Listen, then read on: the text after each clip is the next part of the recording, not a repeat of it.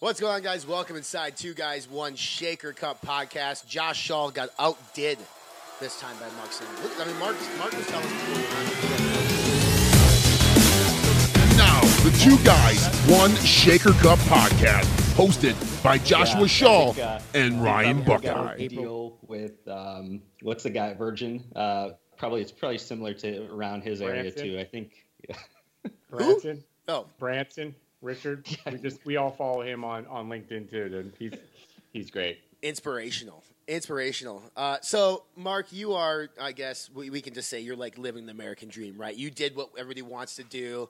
Um, you create a brand. By the way, your website is absolutely beautiful. I just need to say that before we dive into it. Like scrolling through it before we get on the podcast is like, yep. I mean, I understand why your online conversion rate's probably through the freaking roof.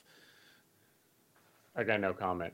No, uh, the, uh, we just, it's funny. I, I just got off the phone with somebody about that too. Direct to consumer is like something that we've really like muscled up over the last five months. And um, it's pretty cool to say that it's, it's working long road, you know, long road as, as most would know in that space, but uh, it's working. And as far as the site, what's cool is those are uh, some newer fixes but we actually have a revamp revamp happening right now too. So I'd say next 60 days will be a, a full a full update.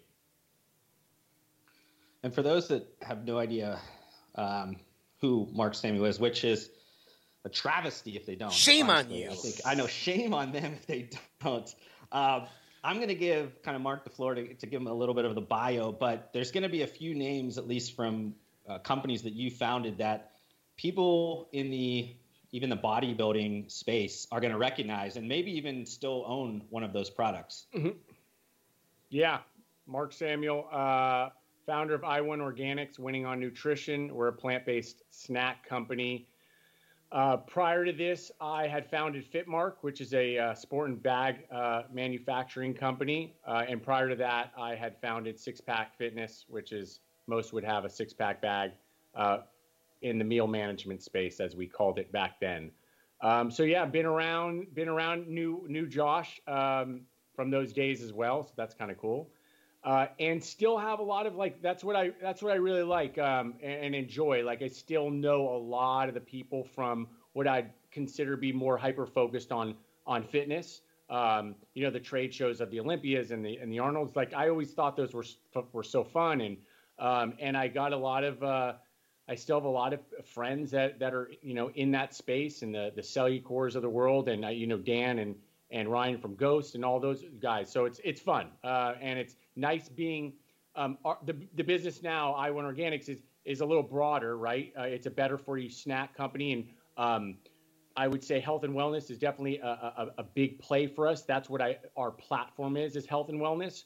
Um, but our consumers um, are a little bit uh, wider uh, than than maybe one that would be buying a six pack bag. So um, it, it's still all in the same uh, same vein, but uh, but definitely enjoying it nonetheless. It's, something interesting there. You went from I'm not going to call it bag apparel, but you went from something that I think is probably easily replicable from say like a, an offshore Chinese company that anybody can kind of come into space and do it to a, a food snacking company, which is a little bit more difficult to replicate, but. With iWon, you kind of hit on some really big trends and, and probably at the right time. Like, we know the CAGR on plant based is like skyrocketing through the roof. You can see what Beyond Meat did in terms of everything there when I was at Mills, we kept looking at plant based and pea proteins. Like, what can we come out with? What can we come out with? Because convenient snacking was also on the rise. So you are doing snacking, you're doing plant based. How did this idea come to fruition for you? Because you were obviously involved in the fitness world with the, the bags and the meal management stuff, but now it's like here's a real food item that is tackling these amazing hyper growth categories, and you find yourself in the middle of it. Uh, it was actually like most should start to fill a void, right? I was looking for a protein snack on the savory side. Bars were really trending like they are now, but but even more so back in 15. Um, and nobody had put out a chip at that time, and so it was Quest actually who really put me, um, I would say, at, on a fast track to get it done. Uh, because they had launched right about the time that I was putting the concepts together. And I don't know if you remember, they didn't get a lot of fanfare. Uh, and because of social media, which is a great thing, you can actually get that feedback without being in the building. Um, and so that really just put me on a fast track. And it's by chance that I that I decided, um, and it was mainly because I started to eat a lot more plant foods that I wanted to it to be a plant based protein. So I was looking at those sources, and that's, I mean, that's how it started. I think with the flexitarian lifestyle, I know Ryan and I have talked about it a few times, and I think I've even dubbed it like the most transformative kind of CPG trend in the next like 10 to 25 years because of just how incrementally it's going to change the game in terms of so many of the products that are getting created. And you would probably be considered a flexitarian because you still eat meat and everything, right, Mark? That's correct. Um, I again, in going back to that origin, it was when I started to add a lot more plant foods in my diet. One, my primary being my shake in the morning. Like like all of us, right? It, I was very used to the whey-based shakes. Um, I've had a protein shake to start my morning, and by protein shake, I'm talking about throwing a scoop in, in water and shaking it and mm. drinking that. That's been my my start of the day for now coming on 20 years. And it was at about that time that I switched over to a plant protein, um, more for just the, the idea of I wanted to have more balance in my life. I talk balance in all things, in all ways of life, but nutrition is one of them. So, again, that that's right. And, and so now I would say I probably eat closer to 65% plant foods um, than than dairy and or meat products. Uh, and I every to each their own, right? I, I'm I'm okay with whatever works for a consumer or an individual, friends, family, and the like. Um, you you got to you got to just do what's best for you, your body, how it reacts, and the like. And I just know that with balance, it's best for me. How did what what obstacles did you face in the beginning in terms of trying to change consumer behavior and perception? I think is one maybe one of the big challenges that you faced is like people looked at vegan or, or plant based and thought, mm, taste wise, I'm sacrificing quite a bit for this. Uh, and you guys tackled the savory market. Like, were there obstacles that you had to overcome early on um, through your flavoring systems, whatever it might be, to change that consumer behavior slash perception? Yeah, one of them was the the main thing, which was get it right. I mean, our first iteration of the chip was just not good. Um, I, I, would I would almost say it, it was decent. Um, and one of the rules that I've been I've taught the hard way is you want to be in food and beverage, taste and textures first. 100%. Um, all of the things that you're doing, the foundation, the mission, you know, your ingredient choices and the like, that all has to be part of it. But if you want to grow for growth, right, then you have to have something that people are going to come back to. So our first iteration was not good, and and so uh, painstakingly we've had to go through that, and then we got into different iterations, and then got to where we are uh, now with moving into an extruded product in 18, going into products that from the get-go I said these are going to these are going to really be the foundation for our brand and most importantly it's going to be the playbook. We don't want to put out anything that we don't firmly believe we not only enjoy me personally but that others, right? And our consumers, those that we are, you know, trying to focus on are going to enjoy as well just real quick on that before you hop in, Josh, because I know Quest didn't get a lot of fanfare back when they launched, and you guys are coming out with products that you said were decent. How did that conversation go to say these are good enough for now? Because you wanted to get in the market. You obviously wanted that sort of first mover advantage.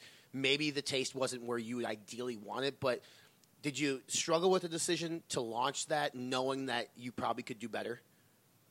No, it's a it's a it's a it's a great question though, and and one that now I could offer up as advice to anybody because, especially you know those that are like me, right? We I, am not all about perfection. I mean, we there, this is often talked about as a subject matter, right? I'm about delivering, mm-hmm. like especially you talk about content, this whole topic and theme that people talk about. Just get it out, get it out.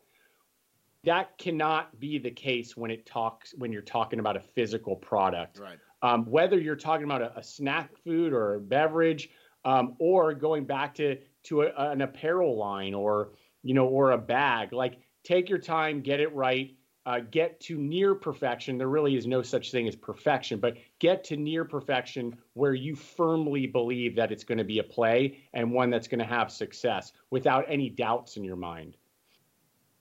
I want to circle back around the balance piece. And I know in terms of the way that you live your life, and, and people have been kind of chirping in your ear, I know, around maybe going down certain like nutrition protocols or changing your iWon brand into like keto or paleo or, or this or that. I mean, what, how do you kind of respond to that? I know everybody's like, they mean well, and obviously they're trying to help navigate you or, or try to, you know, give you some advice, even if you're not asking for it. But you know, how do you stay true to that brand of of balance where that's kind of in a lot of cases out of style right now? Unfortunately, it is. You know what I mean? Where I think all of us live a pretty balanced lifestyle. We know that's the most sustainable long term thing you could do because you have the best chance of sticking with it. But it doesn't necessarily mean it's the most popular thing right now. Yeah, uh, two two of my most recent posts. One this morning I just did a video on was about advice, about generically like take you can listen to advice all advice you know? It's your mom your mama's coming at you. You got your best friend. You got unsolicited public advice about how you should do this that and the other. Always listen.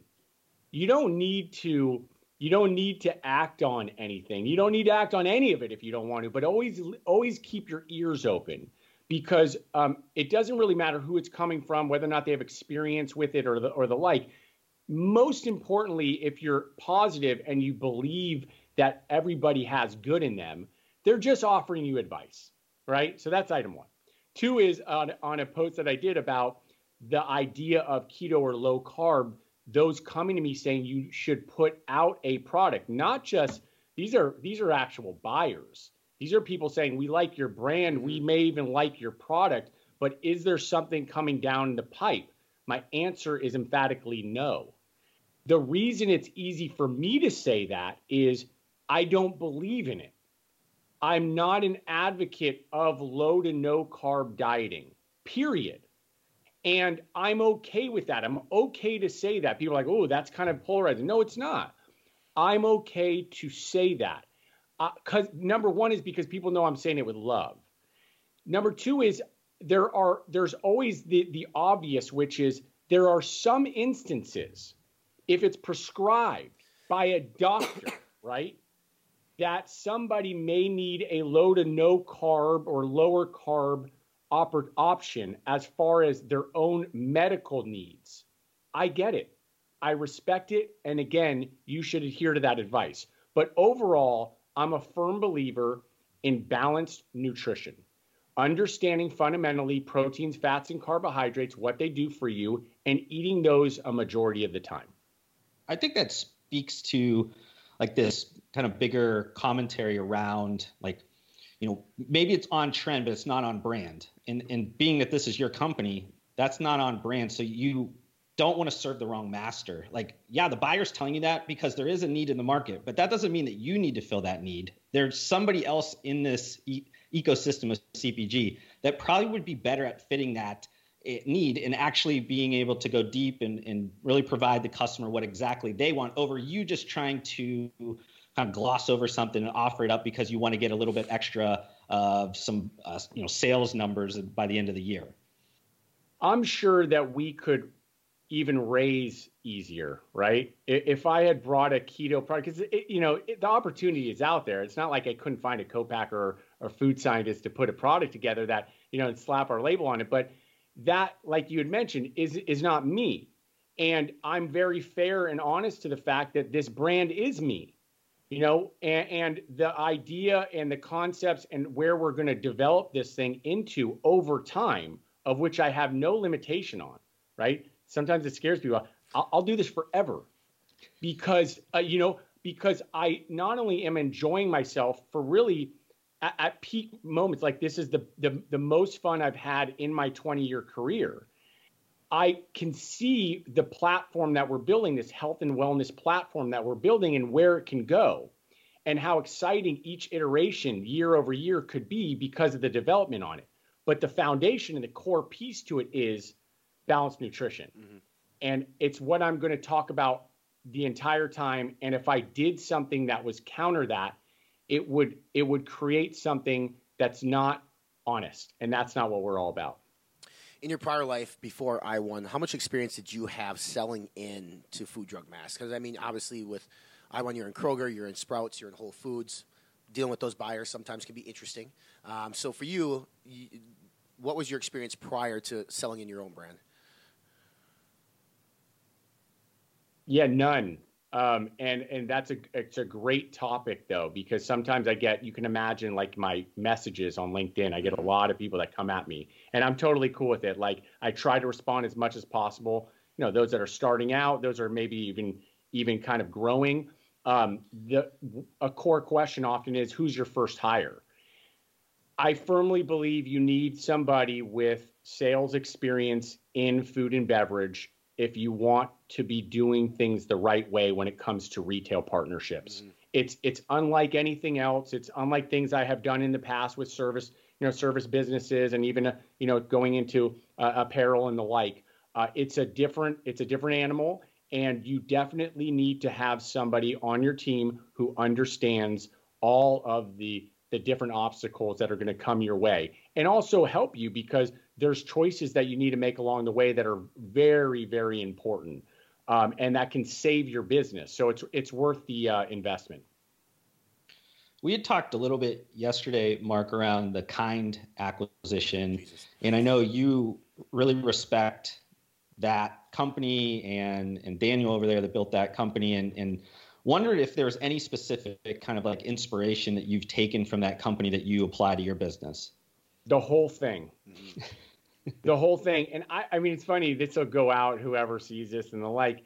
You know, I've always said I'd love Daniel as a partner. You know, I mean, everybody probably came running. They're like, "Oh my God, you must." He had, you know, again, I, I hope he doesn't mind anybody.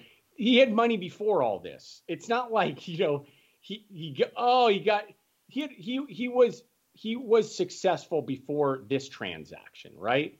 And if people followed the story, they would not only know that, but they know to the core of your question what the brand not only has been built on, but what it stands for. And I take everything from that. Mm-hmm. I have said it and I would say it again. He is hands down my favorite founder to follow. And if there are was a playbook, I would want to know exactly what that playbook was from Daniel.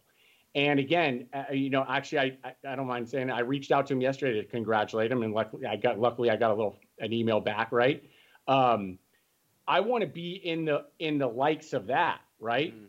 uh, he he has done something that very few have, and very few ever will. And it's just being fair to what we talk about often about these headlines, right? What which of these headlines are actually really successful ones? That one was a successful one. Mm-hmm. um, and and by leaps and bounds but you know again fair to food and beverage and, and and and what happens as far as capital raising and there's acquisitions in turn most don't know the intricacies of what actually transpired on a deal to understand whether or not it was actually successful or not um, and and again, speaking of, of kind, it's just an amazing story, amazing founder, amazing team, and an amazing brand uh, built on a mission that that is real. So try to duplicate that. Um, you would need to you would need to have it within you. It needs to be in your being. Yeah, on that point, when I was at General Mills too, we constantly talked about Kind. I mean, Kind was my biggest competitor on the on the, you know, I was an organic side and they weren't. But we look at that brand and say, like, this is a champion brand. You know, they have they're, they're checking every box, like literally every box. Um, their D2C model, their the retail, everything was right, and uh, you know, well deserved yesterday for sure. When I saw that headline too, I was like, oh, good, good for everybody involved in, in that for sure. Totally, yeah. Um, and and the bigger brands, um, I, have talked about this too since you're on the topic, like the General Mills, right, or Frito Lay's and the like. Um, I've said stuff, and I know that it's kind of caught people by by almost in in shock. Where uh, can he say that? Is that is that is that right? I, am I'm, I'm a fan of these big companies. Mm-hmm. Uh, I'm not I'm not like fighting Frito Lay. You know, there's just like I, I I would love to be with Frito Lay. because it's not going to change who we are, you know, unless there's a change in, you know, let's again, we're just talking generically, right? right?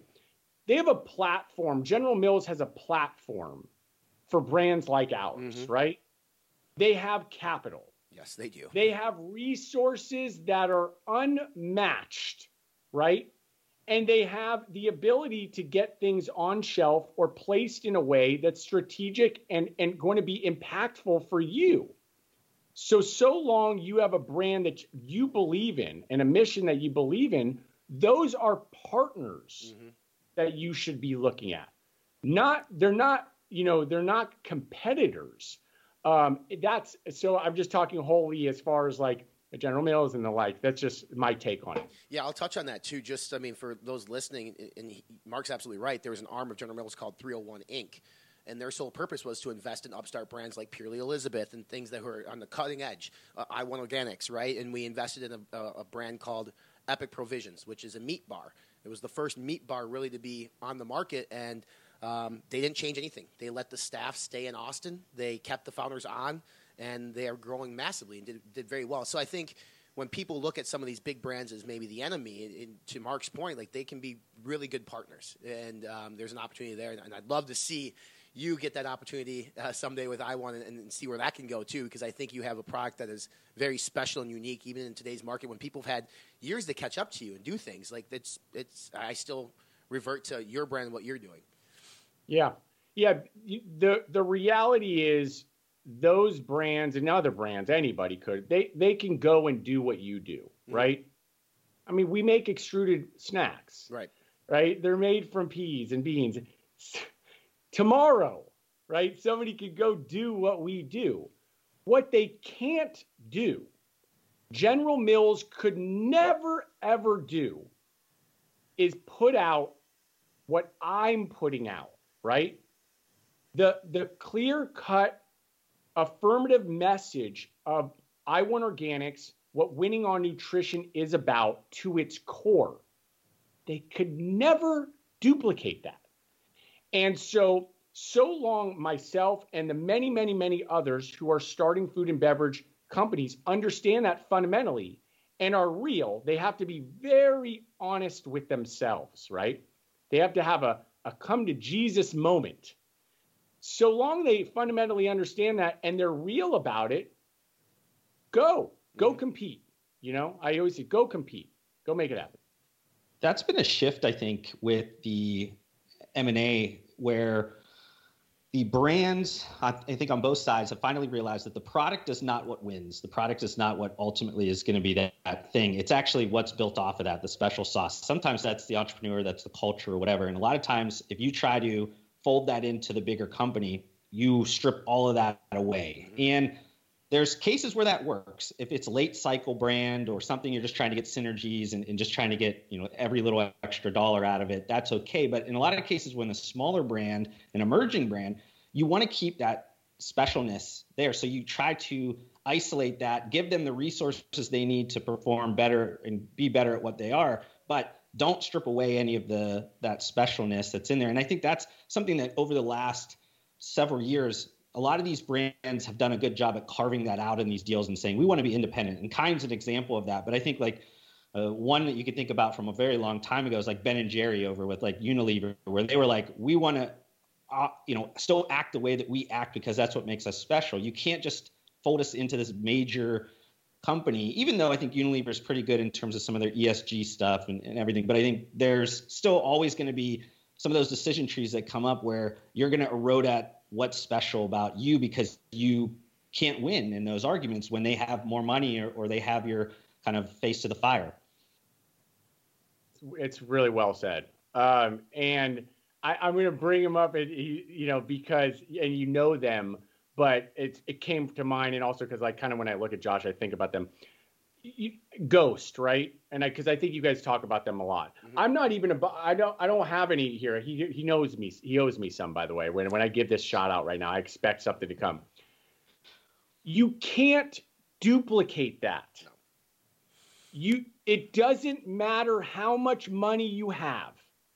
You cannot duplicate the passion and commitment and awareness of the brand than what Dan and the team are doing. Period. Again, I use them. I could have used a hundred other references, and maybe not a hundred, but I'm using them because I, I see you guys have talked about them and stuff. It's just a great example, though, of identifying and understanding what your brand is about and having the fortitude, having the ability and the passionate commitment to execute on that every single day. And so, um, you know, that's to, to, to, to what you say. I yeah, I mean we, we do talk about Ghost a lot, and I think that's exactly why. It's, Josh and I both love these brands who, you know, take their own personalities of their ownership group too. I mean, you you know Dan Ryan well enough too. Like that that brand is them to a T, and, and and same can be said with a lot of brands who are successful, whether it be Epic that we just talked about, or, or your brand iWon Organics. I think those are the brands who end up being successful when they're true to themselves and they're able to connect with the consumer on a deeper level than just a transaction. And um, you know that for a lot of brands, I feel like it's a struggle uh, whether they, they don't do their homework or, or whatever it is. Um, but small emerging brands like yourselves being acquired or being invested in, the bigger companies, to Josh's point, like they need to allow them to still go on their own for a while. I mean, for, for a long time. So for you and iWon, like it's you're still in this. You know, some might say you're still building. You're building, building, building year after year. The growth rates in, in the categories are still on the rise. Like and I love to ask this question: like, where do you see yourself with the brand in the next three years? I'm looking at our 20. I put 2021. I have like seven bullet points, like right in front of me, right for next year, and um, and so if I go out a couple more years, we would be in three places of the grocery store in 2023 um, we potentially could be in four, but just being really sort of modest and and, and hyper focused on the details as far as the growth in 21 and then in 22 and then going into 23 we should be in a few areas of the grocery store um, it's important to to note right our core consumer is a, a female right is a woman between 35 and, and 60 and um, and someone would be like, well, wait, that's that's interesting, right? Like it, and it, it, but I knew that from day one. I knew that that was going to be our core consumer, and I needed to make sure at least the brand and and and how we were developing it was going to be um, was going to be something that represented that. It doesn't matter that it, it, it's me speaking because the main thing is I'm speaking a lot as a parent. Mm-hmm. And so it was the aha to a lot of conversations later, like, ah, I get it now, right? Um, and so, with that said, being able to understand what 2023 looks like, knowing that is a key piece to this, key piece to the development, key piece to our growth and our objectives over these next couple years and a key piece in our decision on where we are in those three places. One, we already know now being in salty snacks, but really where's two and three, and why did we choose that? Mm-hmm. I think that's definitely a. I, got, I was saying I want to say interesting, but I think it's an approach that um, has like failed a lot with like trying to get into different areas um, like that that platform move like away from just going deep into one kind of section of that you know snack salty snack savory snack area and then moving into multiple sections of the supermarket and being able to actually you know have the brand power where people will realize it's the same company and, and it's the same platform and it's the same reason i mean i think that you know as an example we used quest earlier you know they've been extremely kind of diligent towards trying to do that. It's taken them quite a bit of years to actually become that and actually have the respect, I think, in some of those other categories, you know, where it was everybody just thought of them as bars. And then, you know, then they started to do some of those other ones and they kind of swung and missed, but then they iterated, iterated, iterated. And it's like three or four years later, now they're finally getting a lot of respect in those different categories. But I think it's where a lot of this has to go. I think that the grocer grocers as a whole are going to try to simplify their supply chains and think about partners deeper and think about how do they fit more needs can we present these as more like platforms over just like the best in class of every single thing and have 30 offerings in that you know, little one and, and just confuse the heck out of customers i think you're going to try to simplify things i think covid really proved that that people go to the things they like and they're going to go to those things consistently and you don't need to have 35 variants of every single thing. So for them to kind of simplify their business towards you know kind of keystone suppliers and think about the the products that are going to be good, I think it's a it's the right move to go towards that. But you know, I it is it's kind of risky. Yeah, it, it, it's very, and I agree with everything you just said. That's why number one is we have a couple innovations that are still in salty snack. So when I say going to two two or three different places right in the store, it's very possible that it could just be a subset of, a, of an existing set. Now, number one. Two is um, there are people don't know this, but there are brands. Speaking of kind, that put out products that don't work. I just had talked about this with somebody.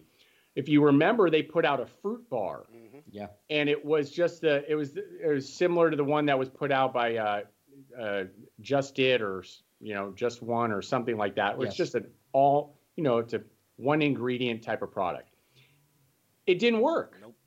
And you're talking about a brand that where you that's when you would make the moves, where somebody's walking down another aisle and they say, I know them. Then they need to say the second thing, which is, I trust them. Then they need to say the third thing and do the third. Let me try that, right? Uh, and then the fourth is your hope that they, it's so good they come back for more and maybe have navigated away from what they're eating before. So what's nice is if you have this if you have this sort of plan as far as a schedule for the next few years, you need to make sure you are doing something along the way that's going to cross check that item because it's very possible by the time you get to 2023 you're not ready. Mm-hmm. You are not ready to I'm using this for fun. You're not ready to make an organic protein powder with with iWon organics on it. You're not ready. Why? because nobody knows who you are. Mm-hmm. Like I'm very, I say openly about it. Nobody knows who we are. We are this little, little, little, little company, little brand, and we will be next year too. And it's very possible we will be in 2022. P- people don't understand about market penetration and like your percentage, right? Uh, of okay, so anyway, so so it's you you nail it, dude, and that's because of your expertise. Uh, you need to be very very um, careful with those decisions as far as product innovation in a different set that you're not currently in or making the headways at. Yeah, and to Mark, what he's, he's kind of talking about is we, we refer to it as the first and second moment of truth. Um, you know, the first moment of truth being like that's a brand I recognize, like in the term of kind layer bars, is I think what you're referring to. I recognize that brand, I trust that brand, but where it failed ultimately was that second moment of truth when they got home and the consumer tried it and realized it's not something they potentially wanted to purchase again. So, to be successful in either your initial category or you're trying to go to a different subset, you got to nail both of those. And the first, you have to that first moment of truth is developing a brand, figuring out, you know, making sure people understand who you are to, to put trust in you to try the product, and then hopefully you, you nail the second one too. Um, I want to totally change paths here on, on topics because we're, we 2020 has been such a weird year with everything COVID, politics, etc. Josh and I had have this conversation multiple times on the podcast and you as a business owner and as a, a, leader behind an authentic brand, it's a brand that you firmly believe in, and, and obviously you put out content on, on different channels, be it LinkedIn, YouTube, etc. Do you think brand owners should take a position on political topics or a topic like the Black Lives Matter movement? Because I find it, because Josh and I could talk all day about it, uh, and we know owners who have, and we know owners who haven't. But your personal opinion on whether or not you should take a stance if you want to be a truly, fully authentic brand? My answer is solely um, solely my own personal decision that I don't, but it's based on the fact that I don't get political anyway. Right. Um, I do not like divisiveness. It's it's I, it's literally the one thing that I truly can say. I and I don't like using the word hate or in the like. I just don't like divisiveness. Mm-hmm. So whether you're on this side or this side, the way that you're approaching things is really going to um, is really going to uh, um, weigh in on how I react to it, not just the thing you say, but how I react to you. Mm-hmm. Uh, I mean, so and I'm open about that too. I'm all for good rhetoric. If you want to have a conversation and you're respectful of one another and you can listen, I'm all for it. And I probably like personally have my own decisions, you know, my own my own thought process about certain things, whether it's political or or you know or these movements. Sure, we all probably do, right? But as far as taking that, if if I weren't that way, and as far as taking it and putting out, let's say, content on it, or just making remarks um, and making commentary on it, I think it's an independent choice. It's also very important that it does, again, goes back to your own core beliefs and the way you built the brand and its foundation. One, another actually nutrition, I won't, I'm not going to say name on this one, but like a, a nutrition company that I follow, he's pretty out there with his own political views, but it makes sense. Mm-hmm his whole his his demographic, the core consumer of the brand, my guess, believes the same things that he does. I will also say he's also not disrespectful about his approach. And I respect the heck out of it. He's out there, he says things, he might go to different, you know, events and the like. I think it's all good. Um, and I, I believe that it actually probably helps his brand. Um, it's when you go too far and you start uh, polarizing, um, you know, yourself or people that you may have an effect that you weren't um, that you weren't really prepared for or ready for. Uh, that that you would be, you know, you need to consider the way that you're communicating. I'm of the belief that if we're talking these kind of new internet kind of emerging brands and that you're in front of the brand and you're building an authentic brand, odds are if you say something and it should match up with your customers, it should match because you're just being authentic constantly, that that should align with who is just organically kind of following you over time. So if you're not a person that speaks up about those things, most of the time people would realize that. If you are and you speak towards one side of the, of the coin or the other, odds are your customer base is pretty aligned with that. What ends up happening though is that a lot of these like legacy brands or brands that didn't have much of an identity or you know the ownership you didn't really know what they were about they start to get into the conversation because they feel like they have to because they feel like hey this is we have to if not we're going to get you know kind of blasted all over the place and what they do is they make a decision that is actually against their customers and it just ruins them i think if you know they they paid attention to somebody like Nike, they would know like why Nike stands a certain way because Nike knows who they've been since the start. Plus, they know their customer extremely well, and they know what side of the coin they should be on in these in these conversations. It's not always that you know these things are that like. Uh, kind of insane to think people taking a chance or not because it's true to themselves. But I think the problem comes is that if you're kind of faking it or you're trying to just be about the money or just trying to be about um, you know entrepreneurship is cool and I want to do this and you don't really care, you end up probably making the wrong decision because you're going to only try to pander towards where you think it should be. And that's not going to match up with what the consumer or your customer is at. And you end up getting in a bunch of trouble. You're seeing that in 2020. Like brands are just getting crushed left and right because they feel like they are forced to make a, call and then they end up actually making the wrong call because they have no idea who their customer is or who they are as a person in the eyes of, of the public. Yeah, that's great. It's a great comment, and and you nailed it. Uh, when you're a Nike or the Under Armour, right? You, um, you you you already have like you mentioned you have your customer base you you you know who they are you you have so many people in that boardroom prior to you know a, a Kaepernick video going out that's been like we're good with with the side of it you know a bunch of smart smart people sitting there going by the way we're going to get you know, trampled on by by you know uh, uh, uh, some people, right? the same people are saying, but it's all good. It's okay because watch what this thing does. It's when it flies through socially, right? As far as just brand sort of, you know, you know, brand commentary, right? That's all a good thing. Everybody, everybody knows that. So um, I, am with you. And then as far as the smaller uh, emerging brands that that um, have a founder who may be not where I sit, again, I kind of feel I'm lucky and blessed that I have my own thoughts on all of this, which is I stay in the middle because I just don't, again, don't like divisiveness. It makes it so much easier for me. But I know a lot of these people who aren't. And that must be a really difficult decision. And then, like you said, sometimes they make a, a, a call that either wasn't thought through or they just, you know, they didn't listen to maybe a counterpart of the like and it kind of hurts them at the end. So it, it's a it's definitely a tough subject, but and it's one that's not going to go away. It's not like not like not like none of this is going away, right? This is going to be every year or something um, that people are going to have to make that decision that you're you're talking about.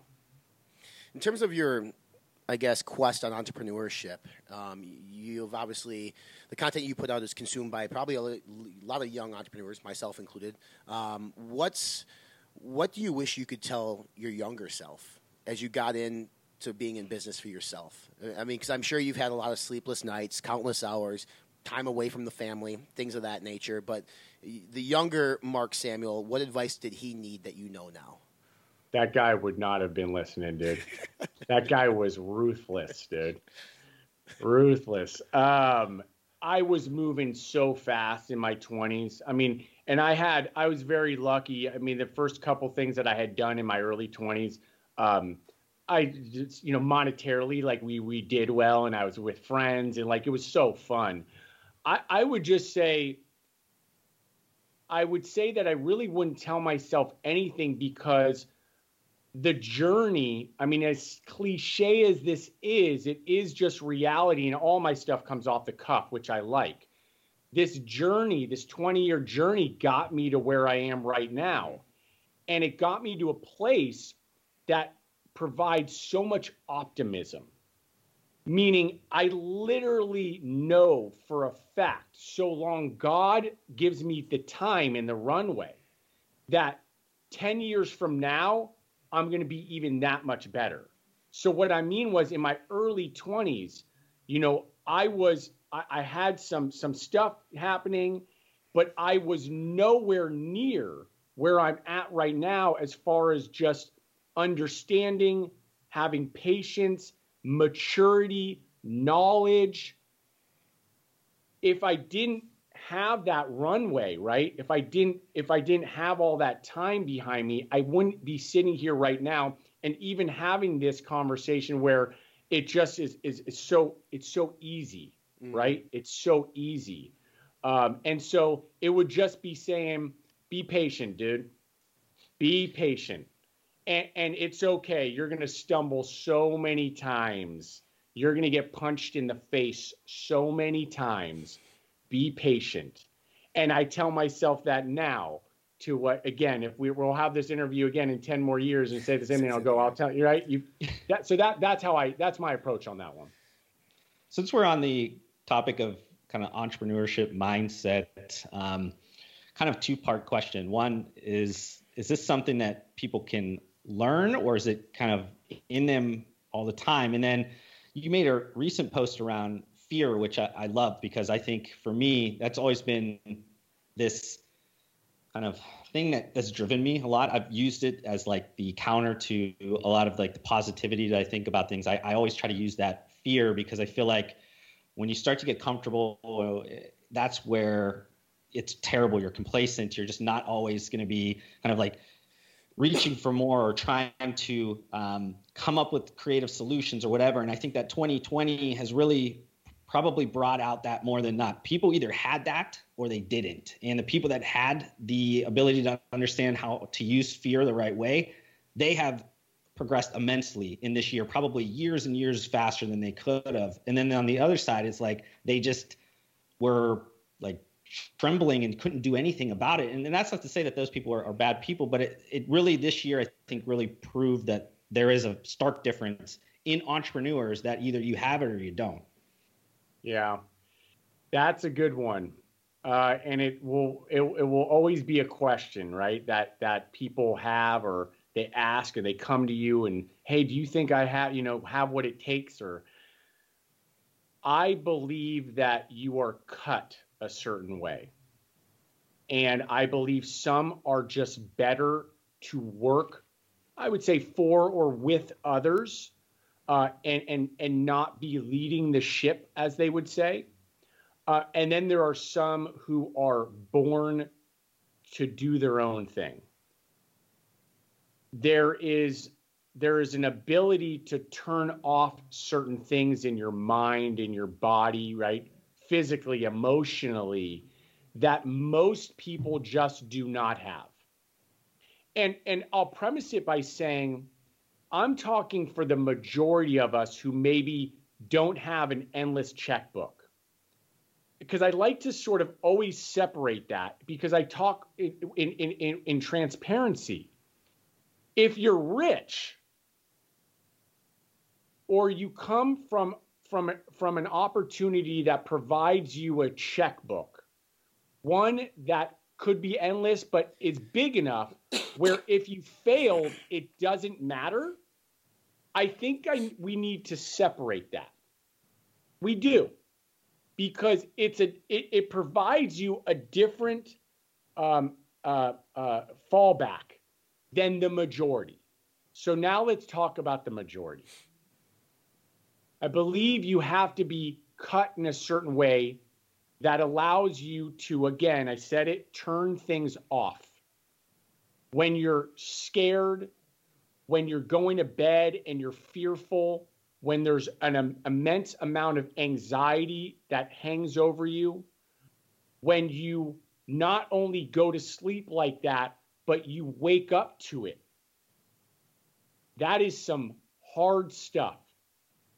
And there's that few, that small percentage that can deal with that and turn it into what I talked about this the post, turn it into energy, fuel, eagerness, confidence. You you have you have something that most don't have. And so um, those are the ones that that should should take it upon themselves. Again, you kind of don't know until you do it but to just go, try it, fail. And then the ones on the back of that that failed and will do it again and figure out how to, right? How do I, how can I try this one more time? Those are the ones that are really dangerous, mm. right? Those are the ones that are really dangerous. And then you go a step further. I mean, I talk, you know how many times I've failed? Oh my God, dude. It's amazing. The ones that continue to but are but still have the passion and commitment and, and ability to get through that fear those are the ones that somehow make it. Um, and so that does it separates from the rest who i believe are a lot more comfortable and okay with working for others. And i love those people the exact same. Yeah. Self-awareness. I think that's great. I, I, didn't see your post and with you um, elaborating on that, I'm thinking about like last night I went to bed with with stress cloud over my head. I woke up this morning the same exact way, but to your point, using that as fuel and trying to accomplish more that next day. And I look at my daughter and it's like this is why I do it. You know, I do it for her. I do it for my fiance, and I know you as well. Like, how has family changed you in terms of the way you approach? Because I know in your 20s you were running running free. You're with your friends. We all have done it. It's been great. It's fun.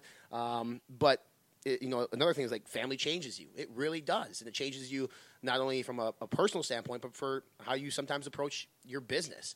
So, for you, talk about family and talk about how that changed the way you did business. Uh, most don't know this, but I'm a single dad, mm-hmm. and I'll go a step further. Most don't know this too. The kids are uh, the kids are with me. It doesn't matter why or the other. But so imagine that, and doing what I do. Mm-hmm you're a bad you're a bad mofo, man. You you are cut you are cut in a, this isn't a this isn't a this thing. It's just understanding and being and being aware. Mm-hmm. And again, you goes back to that point that 20 years ago. I, I wouldn't be I wouldn't be able to do it. I have 20 years of, of all this experience. And what I'd say is, as far as family, and you know this, when you have a kid and if you're cut a certain way and you have a, most would call it like a motherly instinct, but I call it a fatherly instinct, you, um, you experience something unlike anything else. My kids come 1st mm-hmm. before anything. And um, because I I can say that affirmly, like it puts everything else into perspective, and if anything, it allows me to be better at all the other things I do. Because the one thing that you then take and learn and experience that you may not have had before is patience.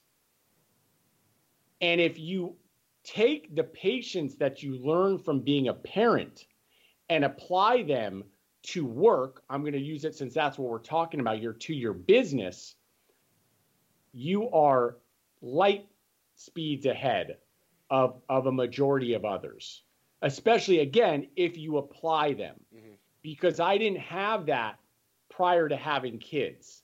My patience was very thin and I would move and, you know, do a, but, but once you, once you have that and you apply it, speaking of what does family mean, you become so much better at all the other things that you're doing. Uh, and so that that's that's my take on that one. Josh, just think of it this way: when you have your first child, you're going to be able to charge three x an hour than what you're doing now because you're going to be better, and you're already super, you know, affordable. But it'll be it'll be great for your business.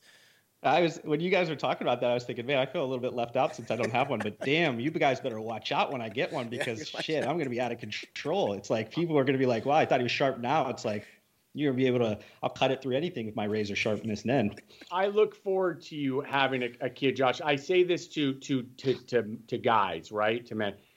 It is um, it's unlike anything you'll ever experience. It's the most important thing by far. Mm-hmm. Your business is like not even in the realm of importance, and that's a good thing because it provides perspective. Now, I will. I'm going to throw the caveat though that most some don't. But parenting is not easy, man. it is not easy, and I'll be. I don't care, and it sucks sometimes. It it, it, it is the. I, I do the 90-10 rule. 90% of the time you're like, what the oh, this is just but it's the 10% that puts you at, at an all time high that is inexplainable and unlike anything else. So it, it squashes the other 90, but it's not easy, man. So to each their own. yeah, that's a, I feel like that's why I, I enjoy our friendship because I feel like there's there's always that 90% of like positivity and then there's a 10% of like just real transparency that like you know will just let you check yourself a little bit like okay I was really getting excited there then all of a sudden you're like all right but then this I'm one here but I, it, yeah, I like I'll, that. I'll always give it. I love it. Well, let's wrap things up here, Mark. I know you got a, a, probably another full day ahead of you, and I think we probably should do this again because I think there's a lot more we could talk about. But I'd love to end on that note because it is a, a, positive note about family and about how it drives you as a person.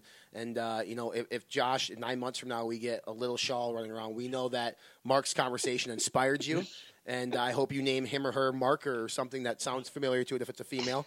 Um, but uh, if you guys like the podcast, hit the subscribe button. Help us out by writing us a review on all the podcast platforms, whether it be iTunes, Spotify, and more. Um, Mark, my man, appreciate you, buddy. You too, guys. I appreciate both of you.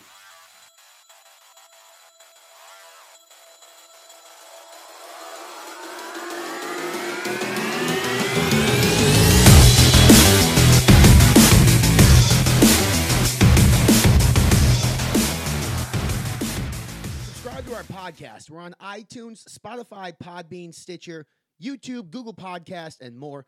Follow us along on our social media channels. We're on Facebook, Two Guys, One Cup, Instagram, and Twitter.